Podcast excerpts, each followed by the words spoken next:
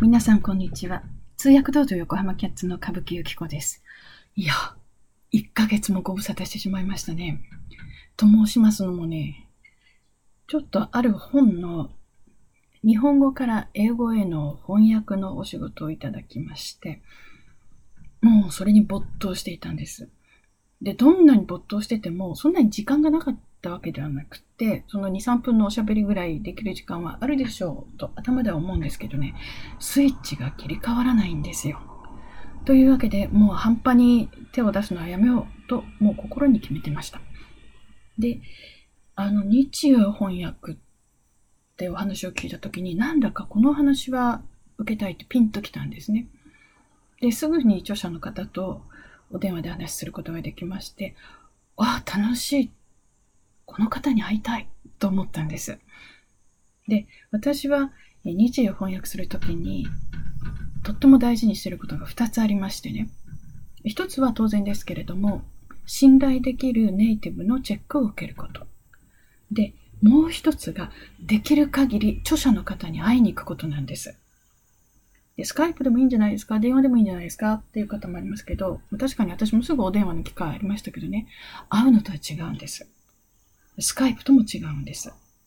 で、スカイプも外国の人とお話ししたりするときには、まあ便利ですよ、飛行機乗らないで済むし。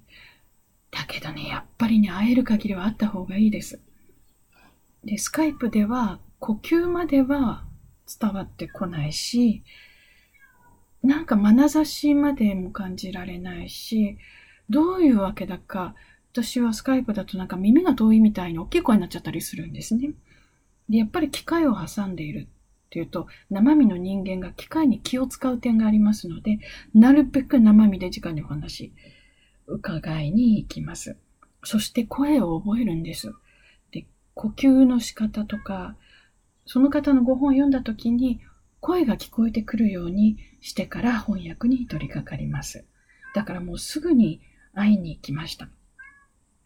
で、なんでそんなことが大事かっていうと、だって言語で文字がないのはいくらでもありますけれども、音声のない言語ってないわけですよね。で、音声っていうのは呼吸があって成り立つわけです。で、呼吸、つまり生きている人がそこにいるっていうことなんですよね。で、シェイクスピアさんには会いに行けませんけれども、著者の方にちょっと移動すれば会いに行けるんだったらば、もう私はこんな実際会えるほど楽しい。そしてその後、仕事が楽になり、愛着が湧くことはないと思っているんです。うん、で、皆さんに、これ逆に英語をお読みになるときに、人の声で聞こえてきますか？息遣いが聞こえてきますか？声と息遣いにはその人の気持ちが現れます。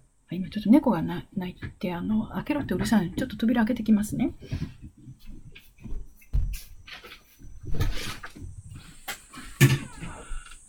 はい、失礼しました。で、物を書くのだって誰かに何かを伝えたくて書くわけですから、そこには気持ちがあるんです。今あのうちの猫の空は非常に気持ちで鳴いてますね。猫は文字を書きません。この声だけで気持ちのすべてを表します。もうそろそろ仕事を辞めて遊んでほしいという声ですね。はい。というわけで皆さん、えー、英語を読みになるときには、人の声が聞こえますか？息づけや感じられますか？そしてあなたは息を止めてないですか？これ気にしてみてください。人の声が聞こえているときっていうのは、こっちが息遣いを合わせて聞いてますので、息止めてないはずなんです。で、読んでる人が息止めてるときっていうのは、もう書いた人の声も聞こえてないときなんです。さて、ここを打開するにはどうしたらいいか。というとね、それはやはり本物をひたすら聞くに限ります。皆さんのお気に入りが本物のトピックにといいですね。えー、私のお気に入りの本物もリンクでご紹介させていただきます。